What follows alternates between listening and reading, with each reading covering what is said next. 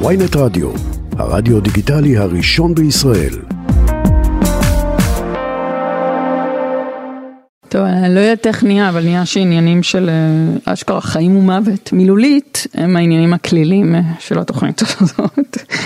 אה, אז מה שקורה זה שאתמול משרד הבריאות מוציא הנחיה לבתי חולים מסוימים להפסיק עם מה שנקרא ניתוח קיסרי צרפתי, שהוא ניתוח שמשתמשים בו, תלוי את מי שואלים, במכשיר שנקרא כפות או מלקחיים, על מנת לחלץ את התינוק, ויש סביב זה איזשהו ויכוח על, על סיבוכים שנגרמים או לא נגרמים, וזה ממש עניין שחוצה את האגף אגף הילוד והגניקולוגיה לשתיים, לשניים, ואנחנו רוצים לדבר בעניין הזה עם שניים, עם הפרופסור יריב יוגב, שהוא מנהל אגף נשים ויולדות בית החולים ליס, איכילוב, אחד המתנגדים החריפים לניתוח הצרפ, הצרפתי, ועם הפרופסור טל בירון שנטל, יושב ראש החברה לרפואת האם והעובר, ומנהלת אגף נשים ויולדות במרכז הרפואי מאיר. שלום לשניכם.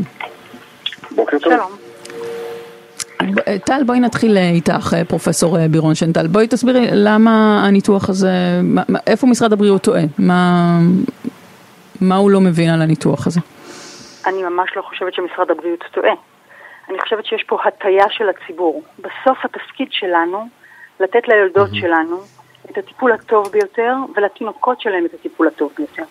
וטיפול טוב ביותר אומר לקחת נשים לניתוח רק כשצריך, ולעשות להם את הניתוח ששומר על הבטיחות גם של התינוק שלהם וגם שלהם. ומה לעשות שהנתונים שהצטברו בידינו מראים שהניתוח הקיסרי הצרפתי, כמו שהוא מכונה בארץ, יש בו תוצאות מדאיגות מאוד לתינוקות. התינוקות מחולצים עם מלקחיים בחלק גדול מהמקרים. אפשר לקרוא להם בכל מיני שמות יפים, כפית, ספטולה, כל מיני כינויים נחמדים. בסוף זה מלקחיים. ואני okay. אוקיי. לא חושבת שנשים ידעו שלשם הן הולכות, ומכיוון שהתוצאות מראות שיש תוצאות פחות טובות אצל הילודים האלה, אנחנו מאוד מודאגים, ומבחינתנו עד שיהיו תוצאות mm. אחרות, אם בכלל, אנחנו חושבים שזה נכון להפסיק לבצע את הניתוח הזה. אוקיי, okay, אז תסבירי לי רגע מה זה הניתוח הקיסרי הצרפתי, במה הוא שונה מניתוח קיסרי הרגיל? בעיקר באופן שבו נפתח חלל הרחם, לא האור, חלל הרחם, ובגלל זה נוצר שם חלל קטן יותר שקשה יותר לחלץ דרכו את התינוק. והתינוק מחולץ במרבית המקרים בעזרת מלקחיים. כן, פרופסור יריב יוגב, מנהל אגף לאנשים ויולדות ליס איכילוב, איך, איך, איך, זה, איך זה קורה? כאילו, מי, מי בוחר איזה ניתוח נעשה? האם זה היולדת או אתם הרופאים? קודם כל בוקר טוב. צריך להגיד שברוב המרכזים המוחלט במדינת ישראל לא מוצע הניתוח הצרפתי. יותר מזה, mm-hmm. גם כשאתה הולך ומסתכל בעולם, הן בארצות הברית ובאירופה וברוב המדינות המערביות, הניתוח הצרפתי לא מבוצע.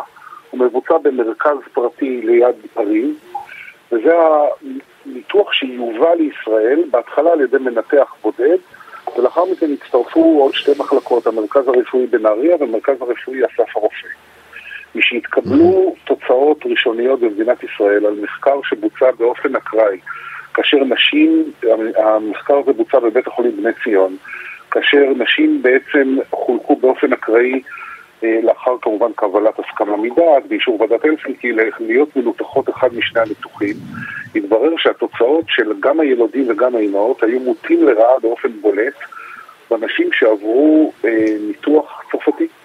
כאשר נסתכל על הנתונים בעולם לגבי הניתוח הצרפתי, אז יש מעט מאוד מחקרים אה, טובים, והמחקרים האלה הם בדרך כלל מחקרים מאוד קטנים ומוטים ובוצעו על ידי אנשים שמבצעים את הניתוחים האלה.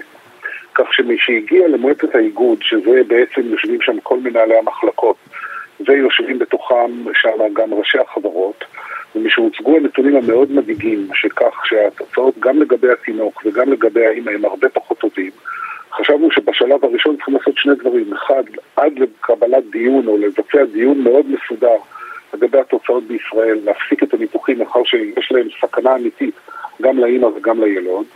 ודבר שני, בוודאי שאם רוצים להמשיך בניתוח הצרפתי, זה חייב להיות רק במסגרת מחקר, ושאנשים שמשתתפות כן. בכזה מחקר ומוצע להם הניתוח הזה, אוקיי, אז ברמה הבריאותית, אז ברמה הבריאותית שניכם בעצם אומרים שזה עדיף אה, לא לעשות את זה כי יש יותר סיכונים, אבל יש לזה בכל זאת יתרונות מסוימים, נכון פרופסור יוגב? כי אחרת נשים לא היו מבקשות אותו, הוא פוגע פחות בשרירי הבטן, הוא פחות גורם נזק ליולדת. לא- הוא לא כרוך בחיתוך, אני לא זה, לא מתבצעת הפרדה של שרירי הבטן הארוכים. אני לא יודע אוקיי. איפה הנתונים האלה נאמרים על ידך בכזה ביטחון.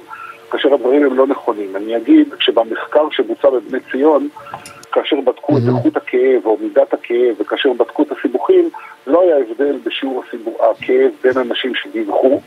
85% בכל קבוצה היו בטוחות שעברו את הניתוח הצרפתי, גם של 85% שמחציתם בכלל לא עברו את הניתוח הצרפתי. ויותר מזה, בשיעור הזה היו יותר סיבוכים, גם פגיעה בשלפוחית השתן וגם ברחם עצמו. אוקיי. קודם כל... אז אני מחדד את השאלה, פרופסור טל, אני רוצה לזה, פרופסור טל בירון שנטל, אה, אוקיי, אז אם, אם זה כאילו כל כך חד-חד ערכי, אז למה בכל זאת יש נשים שמבקשות או רוצות את הניתוח הקיסרי הצרפתי? יש להם איזו עילה מסוימת לבקש אותו, נכון? הכל עניין של שיווק ומה שמוכרים להן, ועובדה שגם אתה כל כך משוכנע מבלי שלמעשה נכחת בניתוח הזה או פגשת נשים שנותחו בניתוחים קיסריים אחרים נכון. צריך להגיד, המציג אינו רופא, אה, נכון. למרות שיש לי ארבעה ילדים שכולם עברו... ואינו יולדת גם. לידה רגילה ולא נאלצתי, ולא נאלצתי לזה, אבל אני עדיין כשאני קורא בהארץ אה, את העובדה שבית החולים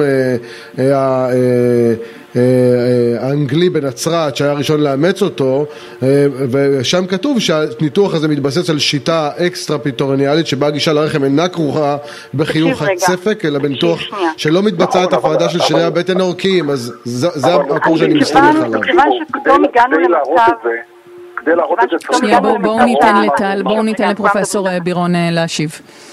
הגענו לאיזשהו מצב אבסורדי שאנשים שמעולם כן. לא עשו ניתוח מסבירים לנו מה זה גישה אקסטרה פריטוניאלית ומה המשמעות שלה ואיך לחלט וכן חיתוך שרירים ולא חיתוך שרירים ואני שומעת המון המון דברים שהם פשוט לא נכונים, אין מה לעשות. ניתוח קיסרי okay. זה אוקיי. הניתוח הכי שכיח בעולם. רגע, אבל דוקטור ישראל הנדלר, שהוא רופא בכיר באגף נשים ויולדות, כן ביצע ניתוח, והוא ממש בעד הניתוח הזה. כן. מכל מיני סיבות. כן, אבל, אבל דוקטור הנדלר, כדי, כדי להביא שיטה חדשה, צריך להראות לפחות מה שנקרא non-inferiority, זאת אומרת שהשיטה החדשה היא לפחות טובה כמו הניתוח הקודם. ומאחר והנתונים בישראל לא תומכים בגישתו של דוקטור הנדלר, ומאחר שדוקטור הנדלר עוד לא הביא ולו גם מחקר אחד מהנתונים ומהניתוחים הרבים שהוא... אבל, אבל איך הוא יביא אם מפסיקים לו את הניתוחים? מה? הוא עשה אלף מאה. מחויבים נכון? בעצם אוסרים על הניתוחים האלה. על פי טענתו הוא ניצח אלף מאה ניתוחים. זה מספיק מידע בשביל להביא נתונים מסודרים ושאפשר יהיה לדון בהם. מכיוון שהוא לא פרסם אותם, ומכיוון שהנתונים האלה לא קיימים, ובמקומות אחרים, כמו בבית החולים מעייני ישועה ובבני ציון, התגלו שהתוצאות של ההיריון, של הניתוחים האלה, הם הרבה פחות טובים, האחריות שלנו קודם כל היא לא לרמת השיווק ורצון של האישה, אלא לנתונים שמתקבלים על כך שיש גם לאימא וגם לילדים. ולכן האחריות שלנו בבסיס שלה היא קודם כל למטופלות, היא לא לגישה כזאת או אחרת או לשיווק כזה או אחר.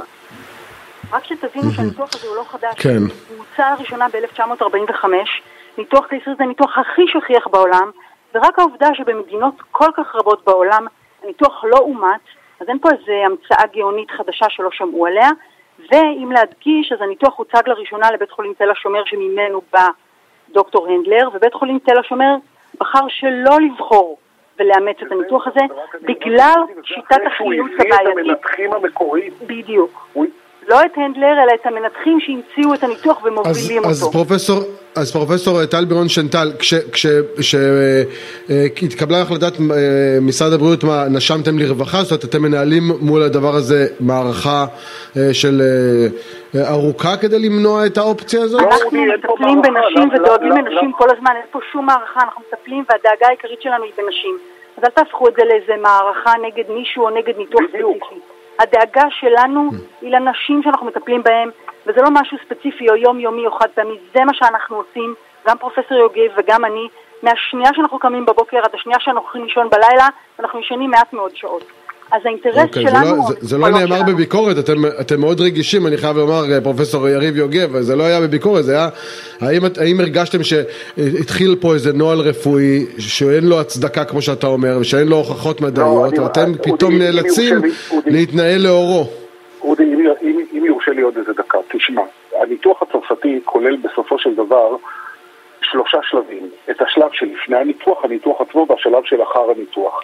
אין ספק שגם בשלבים המקדימים לפני הניתוח, בהדרכה של אחד לאחד, בשיתוף של היולדת בתהליך הניתוח עצמו, בעובדה שיש שימוש במנשפיות במהלך הניתוח והיולדת מהווה חלק, היא משתתפת פעיל בחילוץ של העובר, גם, mm-hmm. גם בעובדה שלאחר הלידה היא מקבלת אה, יחס של אחד לאחד, גם היא מקבלת הקלה מאוד אה, ליברלית נגד כאבים, יש הרבה מאוד דברים טובים.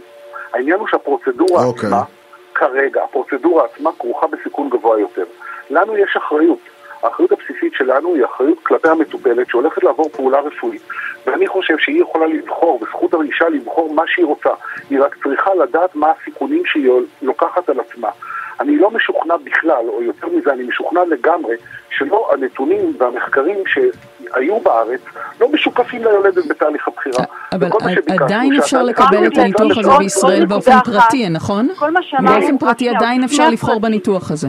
דוריה, עוד לפני הפרטי. כל מה שאמרנו על לפני הניתוח, היחס ליולדת, ההכנה, האחד על האחד, וכל מה שאמרנו על אחרי הניתוח עכשיו, הקימה המהירה מהמיטה והתכשירים נגד כאבים, אינם קשורים בטכניקה הכירורגית והם נעשים בהרבה מאוד מקומות, בלי קשר גם בניתוח הקיסרי הרגיל לחלוטין.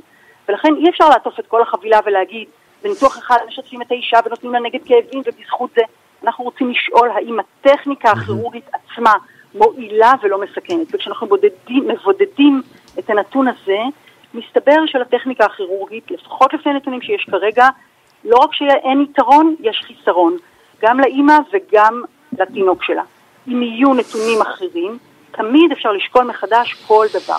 כרגע אלה הנתונים שעומדים בפנינו, וכמו שהדגיש גם פרופסור יוגב, התפקיד שלנו לשמור על האימהות ולשמור על התינוקות, זה התפקיד שלנו.